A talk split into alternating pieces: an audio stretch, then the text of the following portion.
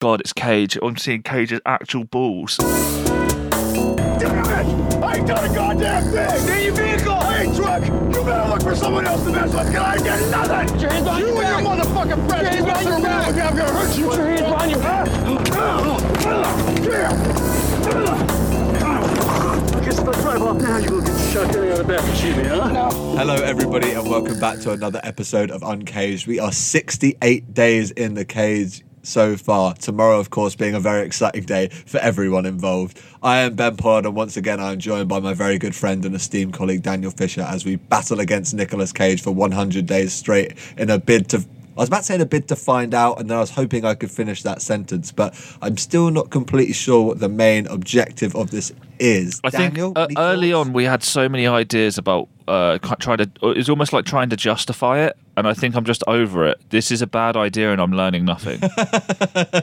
I'd love for it to kind of come full circle around the kind of like 80, 90 point, and then I'm just like, wow, I'd, I've actually taken loads away from this. But I, I don't think I'll truly know until I'm let out of the cage and I, I go just a day, just 24 hours without seeing his face, and I'll be able to really pinpoint what I've learned. But the closer we get to it, Maybe that's uh, the real lesson. Is to re-establish the parameters of, of the word freedom. the, the closer I get to that freedom, the more I'm forced to almost believe that I've learnt nothing and this has been a huge waste. That's that's the energy that I'm bringing into today. But fortunately, we have someone to help us decipher this, and hopefully, someone can inject some more energy into this low tempo episode we've started so far. We're very pleased to welcome our very special guest. It's Kieran HD. Hello, mate. Hey, everybody. Thanks for having me. And thanks for continually chipping away a little bit of your sanity so that we can all uh, maintain a bit of ours. yeah, I think maybe Maybe that's, that's the it. I've had a few. That's I've had a few people say vicariously they feel like they're going mad from listening to it. so The thing is, though, is that those people can just stop listening. You know what I mean? That, that they're it's it's self inflicting in different ways, isn't it? Because we've kind of put our pride on the line. They're just doing it for fun. this is a podcast that no one is forcing anyone to listen to. no one is forcing us to make it. And uh, I don't, I, I don't know how this is still happening. uh, yeah, neither. I was so sure. I, I was quietly confident that you were going to throw the towel around 30. Oh, wow. really? Okay, interesting. I would never ever give you the satisfaction. No, no, and you know I wouldn't give you that either. But I, I really thought there was going to come a point where something was going to come up, and I didn't think. I thought we'd get a month in and just go, good innings. But yeah, this is it. We're on the final month, and um, Kieran, you've known Dan and I for quite a long time between us. I- I'd be interested to get an outside perspective. Have we lasted longer than you expected when you first heard about this project? Is this about on track? Uh, so, when I first heard about it, I was like, I wonder how much, whether they've recorded any in advance. And then I was just kind of like, yeah, if they're literally doing this day by day, then they're giving themselves no respite and they might actually burn out a bit quickly. Um, I did think that Um, there may be like a, a brief gap, I, like a day or two, but it has been surprisingly well kept. And I, I don't know, like it takes, they say it takes like 30 days to kind of get into a routine and then 90 days to make something a habit. So I don't know if it's helped kind of ground you a little bit as Oh, well. no, But it's going to become a habit. if we get to the end of this and all I can take from it is that I then start watching them all in reverse, then I, I don't want to live anymore. Yeah, man. Do you think it's going to be like when people try to give up smoking and it's just it's the habitual nature of it that is the thing that they really miss? Am I going to start posting onto Twitter how many days it's been since I've seen Cage? I've been cage free for two months. But day 15 out of the cage, it's like, I strangely want to go back. It's like the island in Lost. Just- Where Cage is that permanent weird polar bear that's attacking you and never explained. Yeah, it feels a little bit like that. But uh, today, I'll admit, a little less so. But that's just a little teaser for the conversation we're going to get into. Before we do that, Kieran, I would love to know a little bit more about your previous, your current relationship before today with Nicolas Cage. So I had to go through uh, the the filmography and kind of see what was the first one that like sticks in my mind. And I think the very first Nicolas Cage film I saw that I can remember was me and Andy Halloway went to see Matchstick Men in the cinema, and Oh, sick. and we both That's thought it was tight. crap. What? really? Oh, that's a that's a great movie. That's Well- like one of the few shining lights along this whole way. I think I think we were like what what year did that come out? Was that 2000 Two thousand and I would say six off the top of my head. Does Yeah, right, so Dan? so we would have It was been like- 2003. Oh, Oh, right, right. wow. Yeah, so we would have been young. So maybe if we went back to it now with a kind of adult lens and just be like, "Oh, you know what? That was actually good." But maybe we were just too stupid to get it. That makes me really worried about uh, what. I mean, we're obviously not reviewing these films, but we come out with opinions. But I wonder how jaded those opinions are based on the kind of thing that we've become accustomed to. Maybe so. It in my head, Matchstick Men is one of the most enjoyable films that I've seen in recent memory. But in Right. is that just in relation to this mound of shit that I keep piling on? Yeah, what have you been measuring it of, against? of films that we've been, yeah that's that's the thing What- when you put it up against all these other films obviously it's good Hmm. but is it does it actually stand out in its own merit like does it actually have its own legs Yeah, I've had a similar thing. Like this lockdown, I uh, a group of friends did like a Netflix party, and then every Saturday we'd watch a horror film. But they were just they were all shit horror films, and it was you know kind of jokes for the first weekend, second one, and then I was like, uh, you know what? I don't think I actually like films. Uh, because I just hadn't. I'd seen Deadfall, I'd seen Ghost Rider, I'd seen non-stop rubbish horror films, and I was like, I thought I used to like cinema. And then my my brother This was medium like, is shit. then my brother sat me down and we watched True Romance, and I was like, "Oh no, I do like films. I've just been watching awful ones."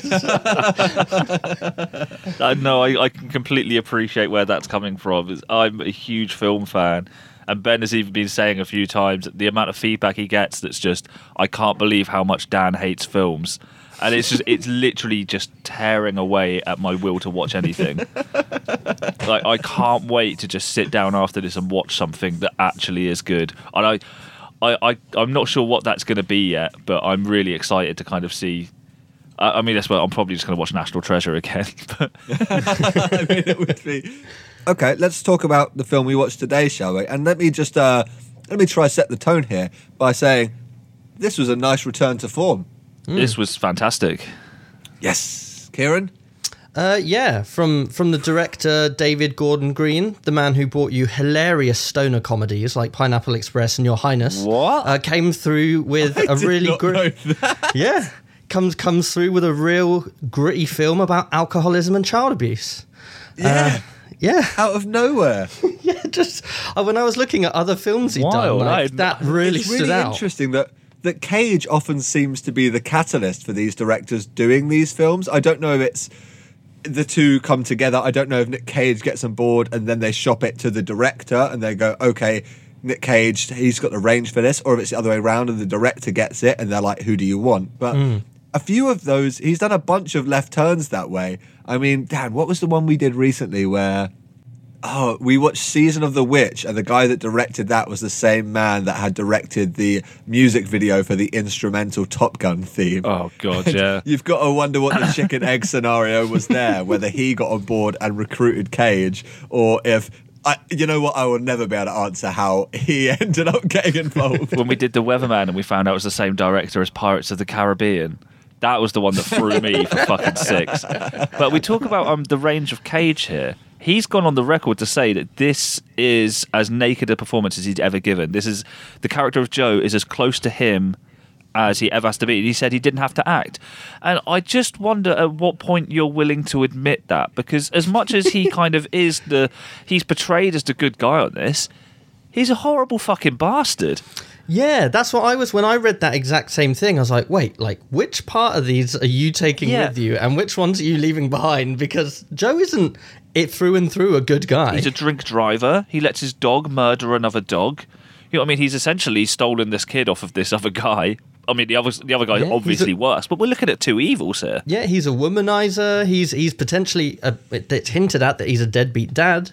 Like it's. I mean, let's let, let's really talk about um, what he is at this point because I didn't quite understand his character. Could I just touch a little bit on the? Uh, so I know I read the same thing about him saying that this was a naked performance. He didn't really have to kind of uh, put a lot of acting into it.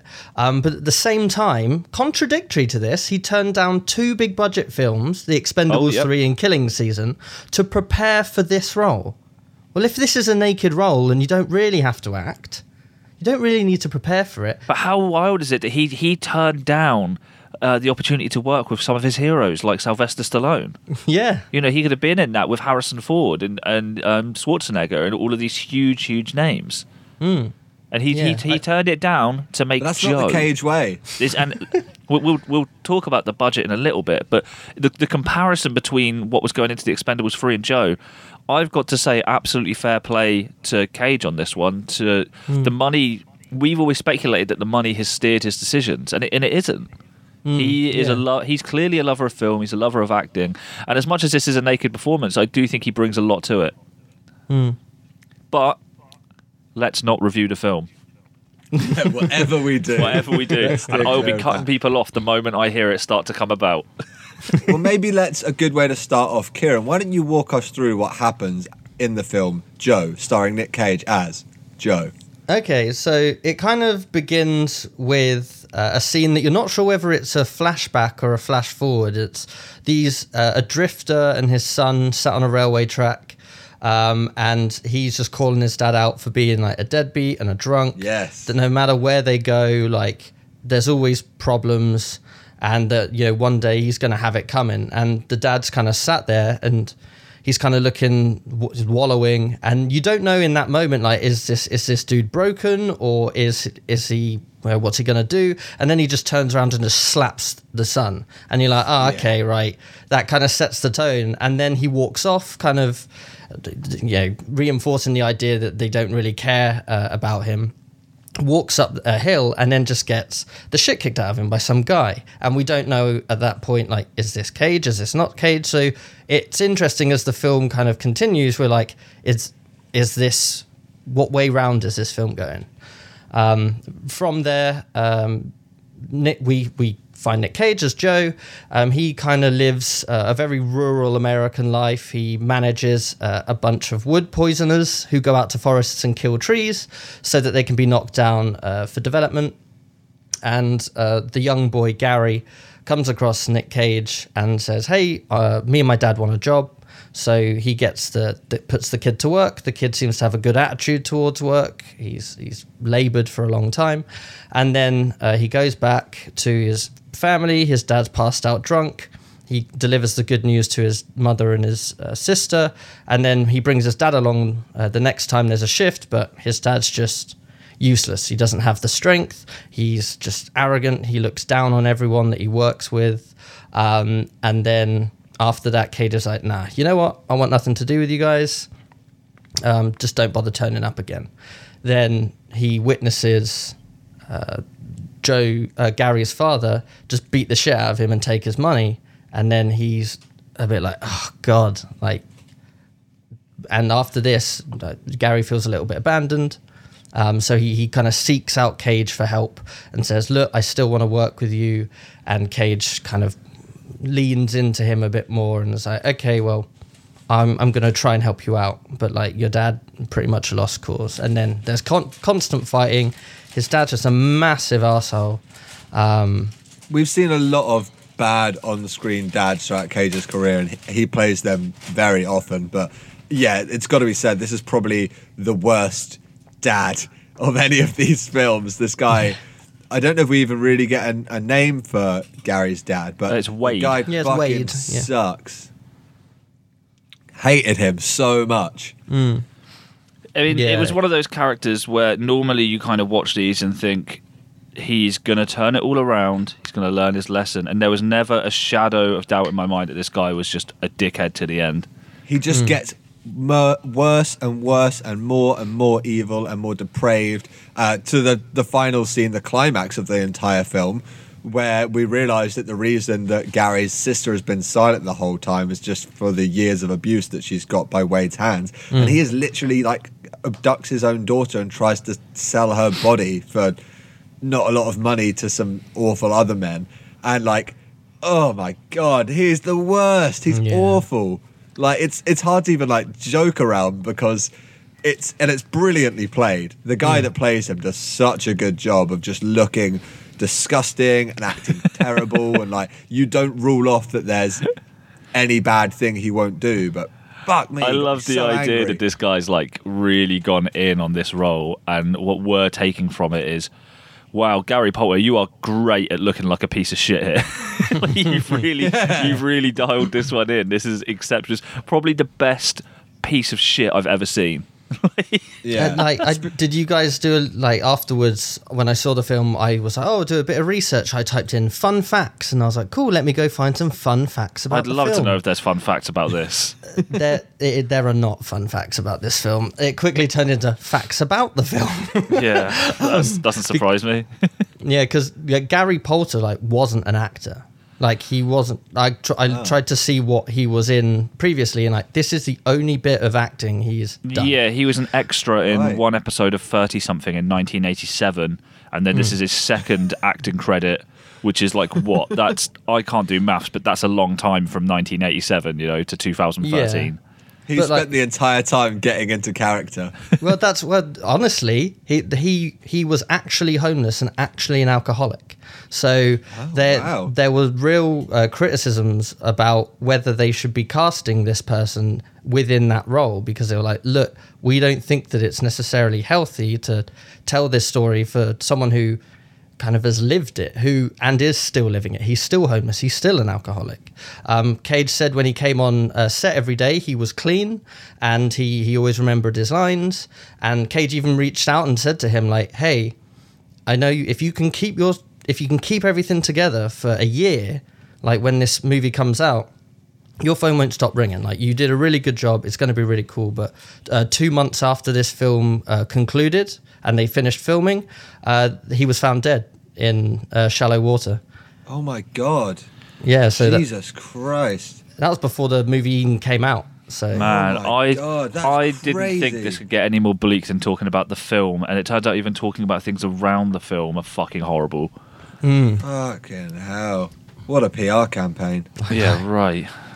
It's like Dark Knight 2. Unbelievable.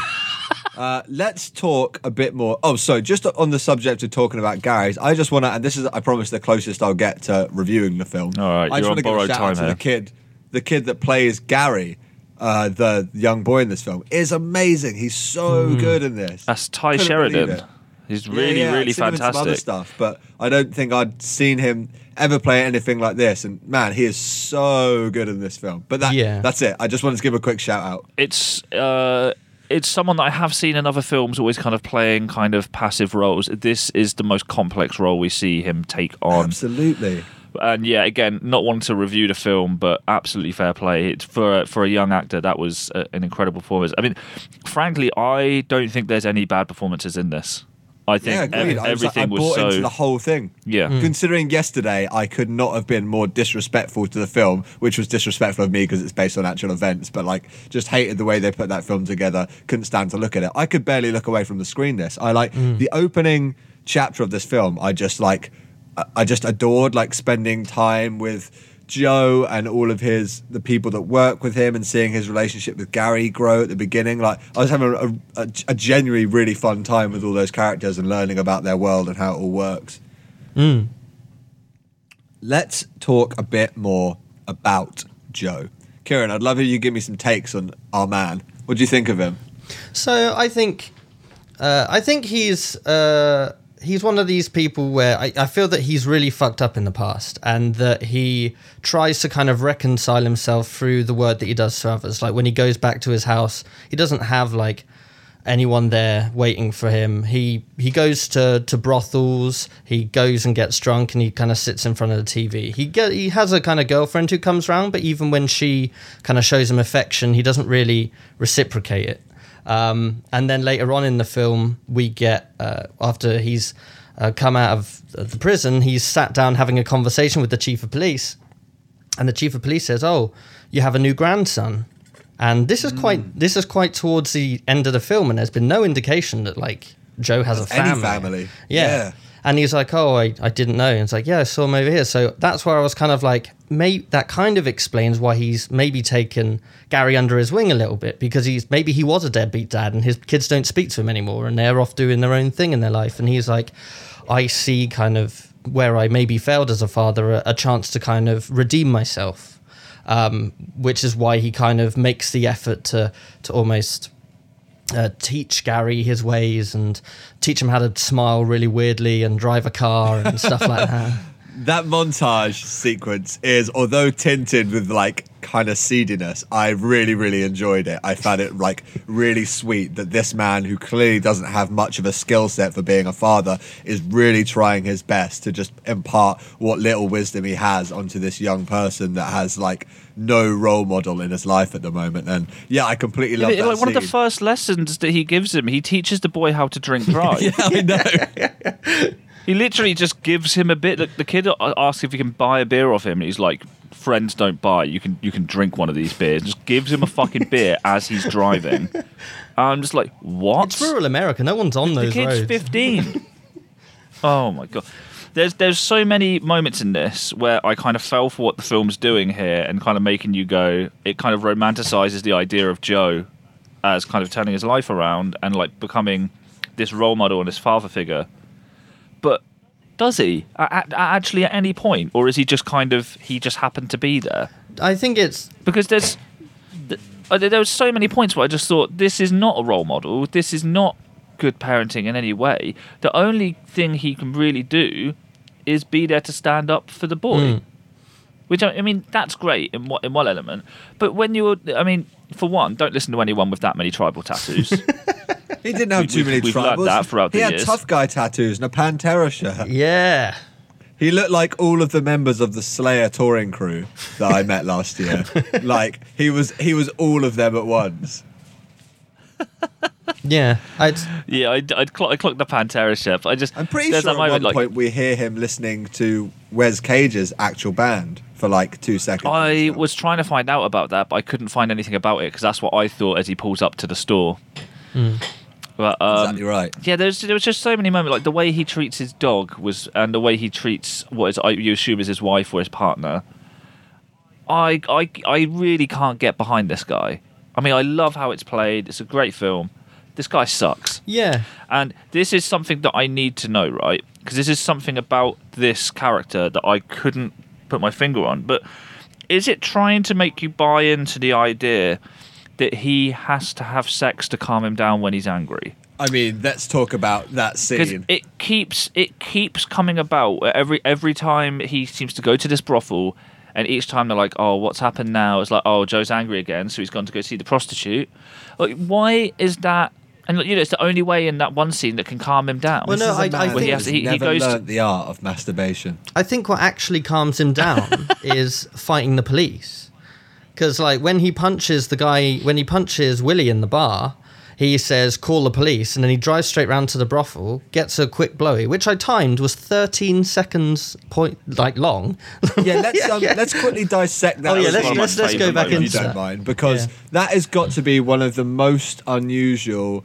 I mean, we this time last week, Dan and I watched a sex scene in which Nicolas Cage is fully clothed, sunglasses on, with a cigar in his mouth, motionless, making a woman ha- make all sorts of noises.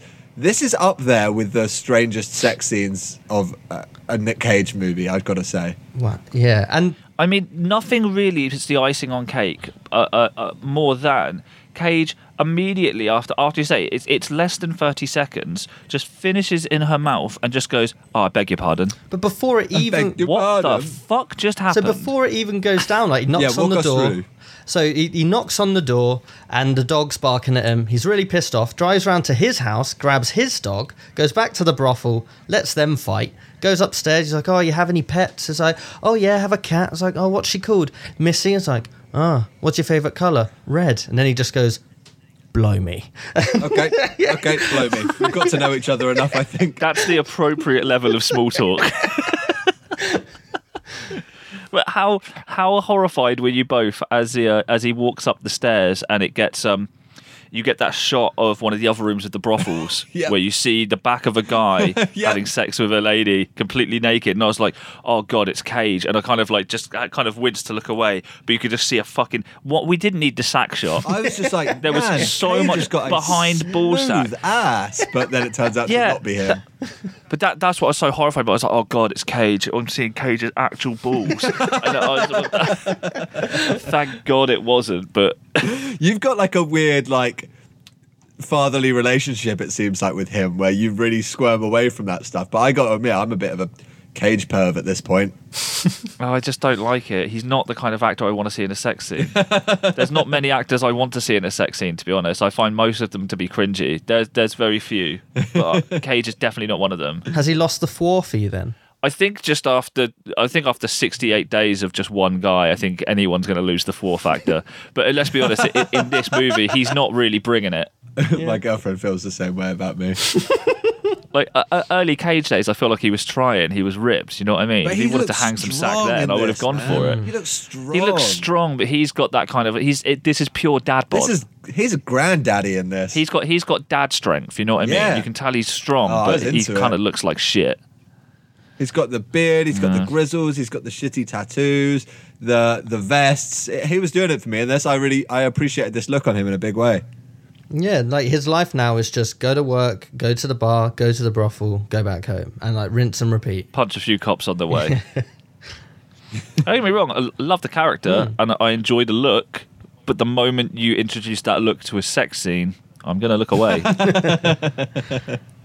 because I know full well that the actual Cage doesn't have that smooth ass. Yeah, it's like a gravel drive. oh god, it's a fucking sandpaper sack. I don't want to see it. That's no, doesn't need to be on the screen. One of my favourite moments for this is where Cage gets cop blocked by an Alsatian.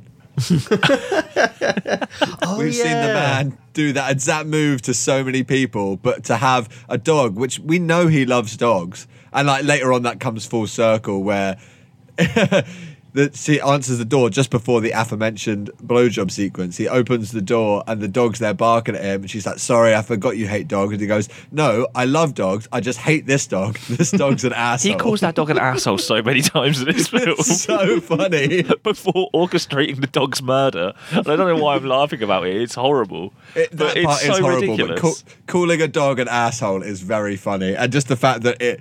It's because it literally like he's just paid for sex with this this woman. They literally just start kissing, and then the dog comes in and starts barking at him, and he's just livid.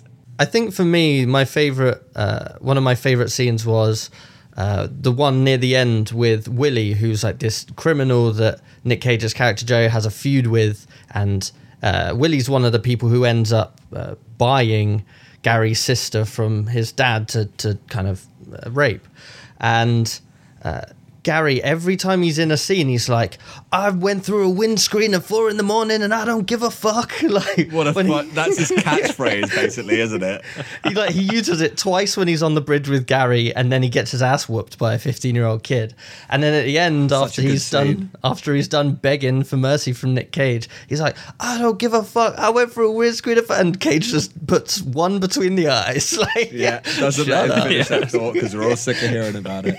Just to jump back real quick to that bridge scene you mentioned, that was also a real highlight of this, where this guy, what, what's the guy's name? Willie. Yeah, Willie. Yeah, this creepy guy Willie, who's someone from Cage's past, where Joe had slapped him down in a bar for whatever unknown reason, and then Willie decides to take it very personally. And about like a third of the way through this film, Cage gets shot in the shoulder, which really comes out of nowhere by Willie. And uh, later on, we see Willie on the bridge, and he meets Gary, the young boy character, and they kind of have this back and forth. And then it's made very apparent very quickly by his ins- Willie's incessant asking if Gary has a sister that he's a creepy dude. Uh, and then he tries to get like a sucker punch on Gary, who then just kicks the shit out of him. This 15 year old kid beating up this creep is great. And he, he calls him like a stupid kid. He says, You think I'm a kid? Motherfucker, I'll beat your ass. And you know it's true because I just did. So good. That bit's so it's so wild how much smack this um, Gary talks in Oh, this. great. This kid talks so much smack to people because he's won one fight. but the majority of this film is Gary getting his ass handed to Yeah, him. but that's what's really interesting. Like, it's So Gary knows how to fight clearly, and we see Yeah. his dad kick um, his ass loads of times. He just takes. yeah, he it. just he never fights back with his dad, and that's the exactly that's it, man. Like Willie's definitely more physically strong than his like wretched father, who's living on a diet of like bin scraps and booze. But he won't fight back because it's his dad, and that's like basically where Joe has to come in on this. And it was quite an interesting ending bit that you're left wondering, like, is Joe gonna kill Gary's dad? Because that would be probably the best for everyone in this. Really, like this guy is awful, but. uh like will he actually go through and do that because it's this kid he's friends with father and in the end he doesn't have to make that decision um. I'd like to. So I've got a couple of favourite scenes in this. go ahead We'll start off with prob- probably what I thought was the funniest bit of the film, where Cage buys his new truck, pulls up next to, and it's never.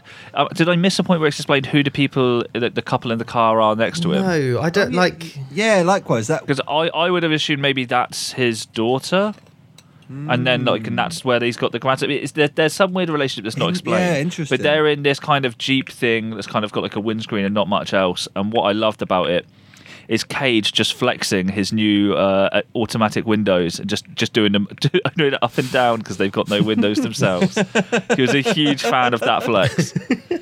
Um, another highlight for me was uh, drunk Nick Cage explaining to a lady that a lot of dogs look like cows. Yeah, that was. That was utterly fantastic. Like, I got a dog. What does it look like? Kind of like a cow. And it's like, oh, that's a bit weird. It's like, it's not weird. A lot of dogs look like cows. And I was like, what the fuck is going on? no, they do not. And I think it can't be understated enough how good the final kind of police interaction we have with Cage is, where we have a young officer who's a bit. Um, he, he stops Cage right after buying the um, the new truck. for seemingly no And- reason Yeah, just and waiting he behind the sign for him to go his past. ass handed to him. Mm. Joe is And fearless that was in fantastic. that scene. Like the guy is pointing his pistol at Joe's face, and he just walks towards him. He slaps the officer's hat off his face, then the gun, and then the officer's face. And I thought that was Surely you'd slap the gun out Exactly, the but hand that's first. It's such a weird. But that's oh, sick. That just amplified like Joe's whole attitude there. He's that confident in that moment that he's not going to get shot, that he can even toy with this person a bit first. And uh, I, I, such a badass moment that isn't like, it's not played to be like, what a cool dude. He just stands up for himself and calls the bluff, basically. Very, very cool. Yeah, they he I think Joe mentions to uh, to Gary that he's done about 29 months in total for just assaulting police officers like over, over time. yeah, it's wild. Yeah. I mean, he did 29 months, I believe, in jail for shooting out a cop's kneecap. oh yeah, that was it. Respect. You love to see it. Oh, it sounds like you guys have watched this film quite with an eagle eye. God. so I'd like to know just how much you were able to take in as we move into today's round of Quizless Cage. And I would love to know. So you guys remember? Is it Cole's store that they uh, Sounds like you weren't watching uh, very go to? closely, mate. I didn't know if this. Uh, right, fuck you. right, this, but you know what? I had an easy question for you, Ben, and that's gone out the fucking window. when they go to the store, I'd like to know what is written above the counter. There's two little quips that are written there in those kind of. Um, I'm not sure how you describe them. Those kind of single letter kind of boards where you can put up whatever you want, and they've put up a, a little quip up there. I'd love to know what it said, Ben. We'll start with Ben because he's the one that's getting mouthy. What's the matter, Ben? Don't know the answer. Too busy staring at the Cage's smooth ass again, were we, Ben? I think it says um, all dogs are cows. You couldn't be more wrong. Kieran, would you like to? Uh, you can buzz in and steal I this think one. I think one of them because this this this shop was like sponsored by Coca Cola is uh have an ice day. I think I saw that. Kieran, one. you're absolutely right, and I love that. Respect. Jesus. That's that's it. So uh, that's one 0 and that's the finishing blow to Ben, who will not be returning to this podcast. Uh, yes, I agree. Is that what it took all Kieran, along? Kieran, you've just won the right to replace Ben. So I'm sorry, mate. No. It's like you're giving Dobby a sock. what a rubbish stock it would be as well. Oh no, uh, tickled me. Um, listen, fellas, we've we're doing okay of keeping our chins held high throughout all of this and rising above some of the darker moments in this film. But I think it's important we really elevate our chins as high as they can go as we take it in turns to be nice to Nikki. Kieran, let's have you go first, my man. I think, all in all, that Nicolas Cage does a really good job at uh, being quite uh, containing his kind of usual outbursts. I think that his character's quite composed, and those little outbursts, which are kind of expected from him, uh, he he only lets out like in one or two goes. I think that the reflection that this was very kind of naked acting maybe reflects a, a lot of what kind of people expect from him versus uh, how he actually feels when he's not in front of the camera. So I think that we kind of got a real uh, behind the mask in certain moments, even if obviously he isn't like to like of the character of uh, what people expect from Joe and Nick and you know who they actually are in their own person. I think it did really well at uh, coming across very genuine in, in his care for people, um, but still kind of holding back whenever people show any kind of care towards him. Okay, sensitive but guarded. Yeah. I'll accept that. Daniel, you got anything for me? Um, it's difficult to touch on much we haven't really spoken about already because there's a lot of um, a lot we could really dig on this. But what I do like about, uh, and again, I'm going to touch on this whole idea of naked acting and the idea that Cage didn't really have to prepare much. Uh, I think that this is how Cage wants to look in the real world. I think that this is if he had full control over this, then he got to choose his look. And I know I slated it before, but that's purely on the basis that I don't want to sleep with Joe. Uh, but I think it's a solid look. I think he looks it uh, for his age and everything like that. Because I mean, how old would Cage be in this? He must be pushing what fifty. How old would Cage be when this is made, Ben? 49. 49. Okay, yeah. So he's, he's just come up to 50. And man, if you could look like that at 50, absolutely fair play to Oh, the guy. And that's not going to be nice to him. I think he looks great for his age. But again, I don't want to see a sex scene with him. a lot of shots I've seen of of the man out of work. I mean, this is a guy that he doesn't really take years off, so it's hard to it's almost hard to gauge what he looks like when he's not on the clock because he's constantly in some sort of role and probably has to alter his appearance for it. But most shots I've seen of him certainly recently he has this sort of more grizzled look to him. So yeah, I think there's definitely something to that Dan that this is sort of the way he aspires to look a little more. Yeah, it's, it's maybe the first time we've seen him really pull off that look, and it looks natural. And I think that's what I like about it. It looks like this is how he should look at 50. And I just think absolutely fair, fair fucks the guy. I'd love to look like that at 50. I would like to be nice to Nicky and congratulate him on a little power play he does near the end here. We're back at Joe's house and his police uh, chief friend. Uh, they're having out. He, Nick Cage just, just finds out that he has this this grandson or grandchild all along, and they're sort of reminiscing slightly about the police chief. You you know they used to be just as bad, if not worse, than Joe is now speaks volumes. But there's a, a fantastic little power play moment there where while they're having a conversation, despite not having any food in front of him, Joe says, "Can you pass the hot sauce?" Yeah, uh, just just because he can. I did wonder what's going on there. He's literally got a bowl of ice for what I first thought was his hand because he just punched that cop. And I was like, okay, he's going to ice his hand. And he kind of half ices his hand and just goes, fuck it, and puts his ice in his drink and makes himself another, like, whiskey and coke. And then asks for hot sauce. So I was thinking in my head, is he making some sort of tasty beverage, a little cocktail? No, doesn't use it. Of course not. Nick Cage doesn't eat on screen, let alone use condiments. So it was just a power play, just to test if they would interrupt their trail of thought to pass in the hot sauce, and they did. So It's similar to earlier earlier on when he um, kind of demands a cigarette from the policeman as well. he he really has a disdain for police in this, and uh, I, I love to see it. Yeah. So the only person he has time for is uh, that officer who is also an ex-con. from So. the same cloth. But will it be enough as we move into what I've already set myself up to be a fairly heartbreaking round of cage match?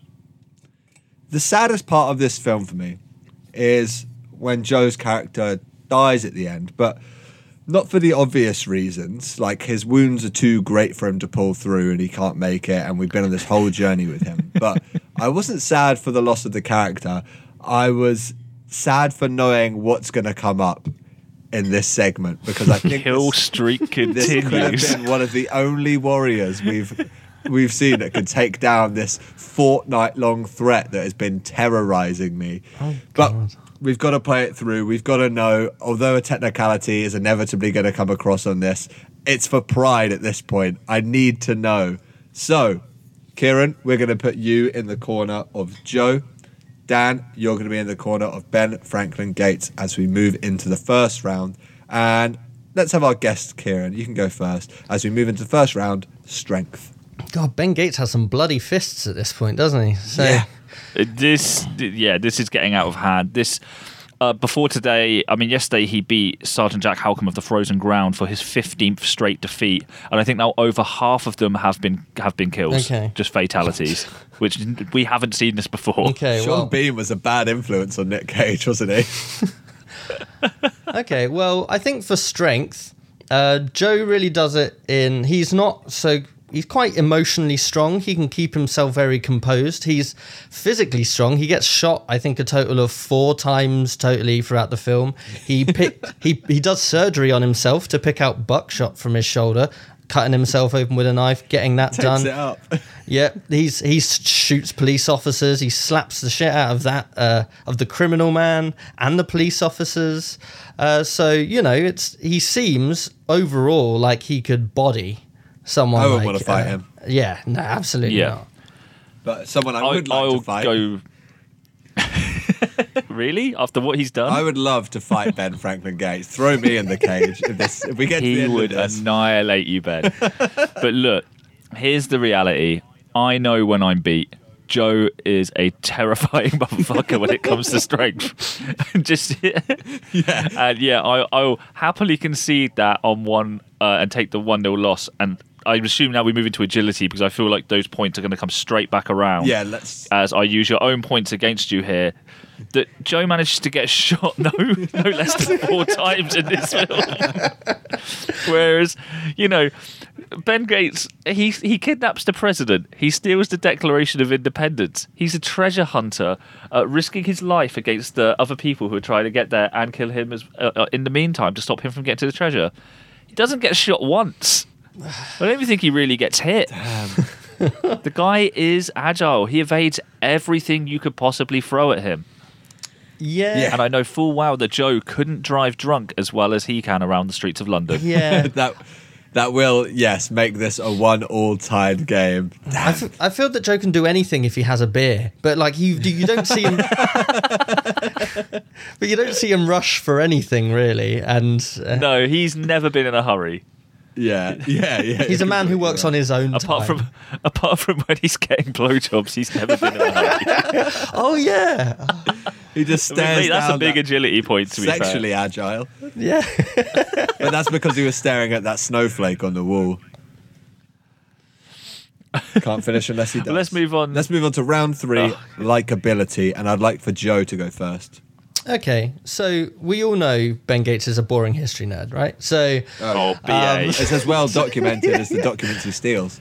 he right now, fuck this. I'm not even waiting my turn. He would have been a better dad. No, he wouldn't. you He would dare. brainwash you- his kids into also committing these crimes. But it's not brainwashed when he's telling the truth, is it? he was right about everything. What's Joe been right about? He's a drunk. no. He teaches the kid to drink drive straight away. Would you rather learn how to drink drive? Would you rather learn about the Freemasons? Joe, Joe is a leader. He leads people. He's compassionate. I'm surprised you're not rooting for him, Dan, because he beats up cops and he kills nonces. Um, so he's, he's I mean, I do love both of those things, but he also spends half the film uh, commanding people to cut trees down. Yeah, well, you got to make a living. I, I mean, your Mm. your boy goes around and steals stuff for a living. I don't know, you know, how healthy You've got to cut is. trees to make trees. Yeah, Ste- yeah, he steals it from the fucking country, though. that's that's a bigger that's a bigger punch to a cop right there, isn't it? take it down the system from the inside. exactly. Yeah. We know he hasn't got strength. He's using his agility to take down the police. but it's but Joe offers salvation to, to so many people to to uh, Gary to his mother to to his sister. You know, he gives them a new life. He I am going to have to give this one Joe's way. I was, I was going to say I'll happily concede on the basis of Joe we've often done this on who you would rather have a night out with, and I would absolutely love to scull a beer with Yes, mate. Joe. You know that's going to get out of hand in such a funny Go way. to a heavy metal As much as I love him. Treasure, the Treasure's going to be there tomorrow, Ben. I'm going out with Joe. Two one. Yeah, Joe is Joe is helping other people throughout this. The only person Ben Gates helps is himself. He's doing it for his family. Stop it. No, but- He's doing it to clear his family name. It's just you're just jaded at this point because Yes, you don't I like the fact I'm that he's so done so sick well. of talking about this boring fucking loser. God, I hope tomorrow's a. Oh, go watch Ghost Rider again, you cunt. Okay, let's move on to round four and let's talk about appearance. Dan, Um, you can go first. Look, you would not get Joe in any amount of scuba gear, let alone in a tux. I'd love to see Joe This- in a tux. I would, I would love it, but you know full well it's not going to Yeah, happen. fair enough. He's an It's, untamed never, it's beast. never happened in his life. He won't even take his his wife or partner out for a meal. Won't hold the doors open for her. You know what I mean? And when He's not she's dressing up. suggesting it, he just lies there pretending to be asleep. Oof. Yeah, he's not even going to dress up for what we assume to be his wife. No, that's Ben Gates is going to dress up to kidnap the president. You know what I mean? He's like, I'm going to kidnap the president. I'm going to look sick doing it though. Fuck yeah. Yeah, because he's a conformist arsehole. Whereas, you know, Joe. Conformist. St- he's kidnapping the president, and you're going to call him conformist. Well, he dresses up for him. Like, I mean, you know, it's a bit, it's a bit weird. I mean, we literally just spent about ten minutes talking about how good Joe looked in this film. Like how he for for a 50 year old, he looks good in the sense of like not. He doesn't dress well. He looks like. I, I- I'm saying I'd love to look like Joe when I'm 50 because I'm a piece of shit. He's wearing a Pantera You know what I mean? shirt. If if I would give it straight away to Ben Franklin Gates if he kidnapped the president wearing a Pantera shirt, that would be in like I wouldn't even say anything. Hmm. I, am I'm not sure about I don't this. know if Pantera were. It's not who looks be- better in a suit. Were Pantera known to be that Phil Anselmo was a problematic frontman at the time this film came out? Oh, I don't think it would have been around the time. I think I think the all of the signs were there, but I think he was called out maybe 2015, I mean, Joe 16. at one point is drinking in a bar with a very big Confederate flag behind him. Yeah, I, you throw the likability where you want, guys, but I'm gonna I'm gonna sit here with my treasure on the right side of history. Oh, this is a really tough call to make, but I, Go on, make it. oh, I'm gonna give it Benny Frank Gates' way. Scuba suit into yes. tuxedo that's bone dry is just legendary. He has a lot of. I don't love him, but I respect his range of tan suits. Uh, yeah, I, he, I love has got Joe's he's look. got a more complex Don't outfit. get me wrong, think. but I think he lacks a little in versatility comparatively. That makes this a tied game. Let's move it into the fifth and final round, the tiebreaker right here. Cage. Kieran, let's just go scene for scene here. Kieran, let me know your best cage moment that we see from Joe in Joe. So Joe's driving down the road and he sees Wade, uh, Gary's father, at the walking down the side of the road. He kind of lets him in and he gives him a cigarette. And you know, Gary has said to his dad, like, "Oh, I'm not making any money," when really he's hiding it from him. And so the dad's like, "Oh, you're not paying my son." He's like, "Of course I'm paying your son. Like he's a good boy." And then the dad's like, "Nah, he's a piece of shit." And then Cage is like, "You know, I'm just gonna give it to you straight," and then just throws his bottle right at the windscreen and grabs him, pulls him in close. He's like, if you ever fucking hurt that boy, or if anyone hurts that boy, I'm gonna fucking come for them. And then kicks him out of the fucking car. Like that I'm was my knock favorite. out the little teeth you have left in that mouth. yeah. Yeah, that bit was badass as fuck. Yeah. But, but yeah, you're right. Weirdly enough, before he does that, he like gets some water, splashes it on his hands, washes his face first, and then like then starts shouting at him. And I thought that was like it was like a ritual process. And like we've kind of said before, I think Joe is a character that knows he has anger issues, and he he takes that out at the brothel, so to speak, and not even so to speak, literally. Um, but this time he was like, "There's no time for that. I just need to wash my face." And then it's, I do love that, and that's something that really is pure Cage. I don't think another actor could have tackled it that way. In I feel like that was like a Cage ad lib, and you can kind of see that like Wade's literally waiting to get almost like verbally assaulted, and it's the pause beforehand where he does kind of calm himself down and then lays into it. It's, it is it is such undiluted Cage. I loved it. the dog just barking in the background the whole way through, just behind a, a tiny bit of glass behind the other guy's head, just seals the deal. Yeah, and you know, from the man himself, this is a very naked performance. It's very close to to not the caricature of Cage, but to Cage himself. Daniel, what you got for me? I got a couple of couple of points. Bangers and mash. Bubbles and squeak. Smoky or pipe. Oh. Haggis. I wish I could be angry. That's the And most frustrating one- thing about this. There's one other thing that he's got. Even though, hearing about it after over two weeks now, it always puts a smile on my face. it never stops. Oh, being, my the moment this stops being funny is the moment Ben Gates is out of this competition because it's all that's kept him I in. wish I, I don't think I wish he's. I could be mad, but But look, the reality is of this situation is that Ben's got a lovely bunch of coconuts, Oh. and here they are standing in a row, small ones, big ones. Some Ben, some they say, are as big as your head. Ben Gates wins. And there we go, 16 in a row. and it's another kill shot. It's a fatality. You love to see it. And we also love to see. At least it wasn't a perfect. No, no, it was. It wasn't. It didn't completely flawless victory here. We haven't had one of those in a It's the while. most frustrating thing. He always just wins. He always just wins. the And thing is, that- if it comes to Cage, he's not going to lose. Exactly. That's the problem. Yeah. You've got to finish him quick. But how are you going to beat him on agility? How are you going to beat him on? The, the, you have to be able to get three of those out of the first four, and I just don't see it being possible for a long time. Oh, we are going to see as we move into 2014 tomorrow. Paul Maguire from the film Rage is going to be taking him on. Uh, do we know anything about this film, guys? No. Yeah, I'm looking at this now. It doesn't give too much away uh, from the movie poster of it. It's Cage stood in front of like a wall of knuckle dusters and knives, and it just says the, the past never stays dead. So I think this is maybe maybe a big battle coming up here. I'm going to give you the synopsis that we get here. Please. When the daughter of a reformed criminal is kidnapped, he rounds up his old crew and seeks his own brand of justice. Oh, he's, so he's seeking This justice. sounds- with Gone in 60 seconds by getting the crew back together. And you know who's in his crew? It looks like Go on. Peter Stormare. Oh, of course. one of our favourites. We're also getting Weston is coming in as a. He's, Weston's coming in playing young Cage. Oh my god. Danny Glover's going to be in this. No way. All right. This this sounds fantastic. yeah, okay. I've been This hurt is a, a- before, what a great way sounds- to spend episode 69 where to be watching Rage tomorrow. Nice.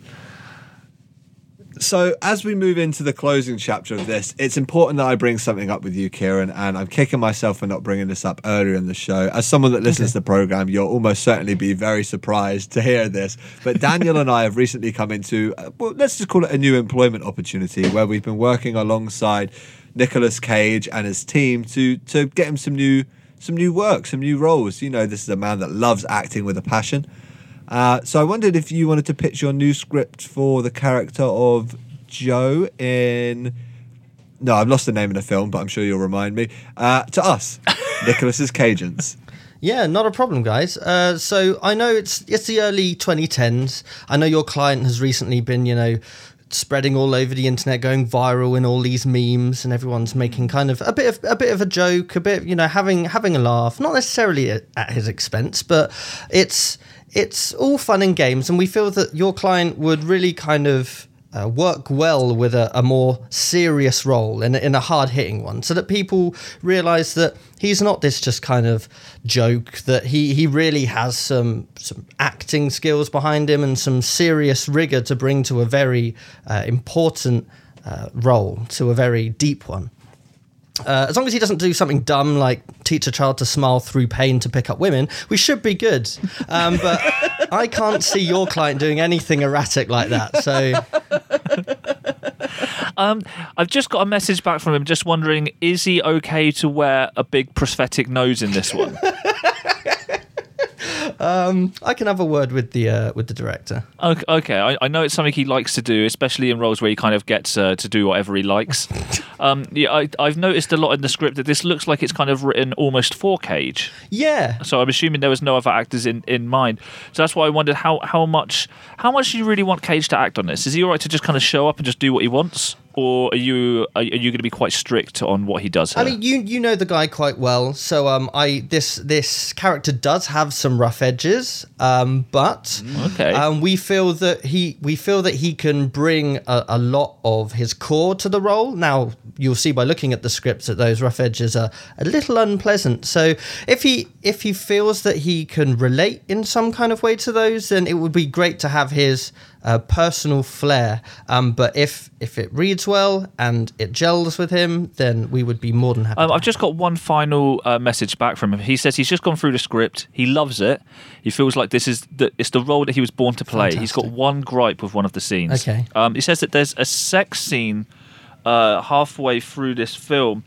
He wonders if it could be cut in half, as he doesn't want it to go on for too long. Okay, yeah, we'll, we'll take it from a 30 second to a 15, not a problem. That sounds absolutely perfect. And based on that, we're able to open up four million dollars in the budget for this. Wow. Okay. What? Man. Yep, this is an indie. That Oh, is wow. Um, what jump change. I'd love man. to know, Kieran. What do you think?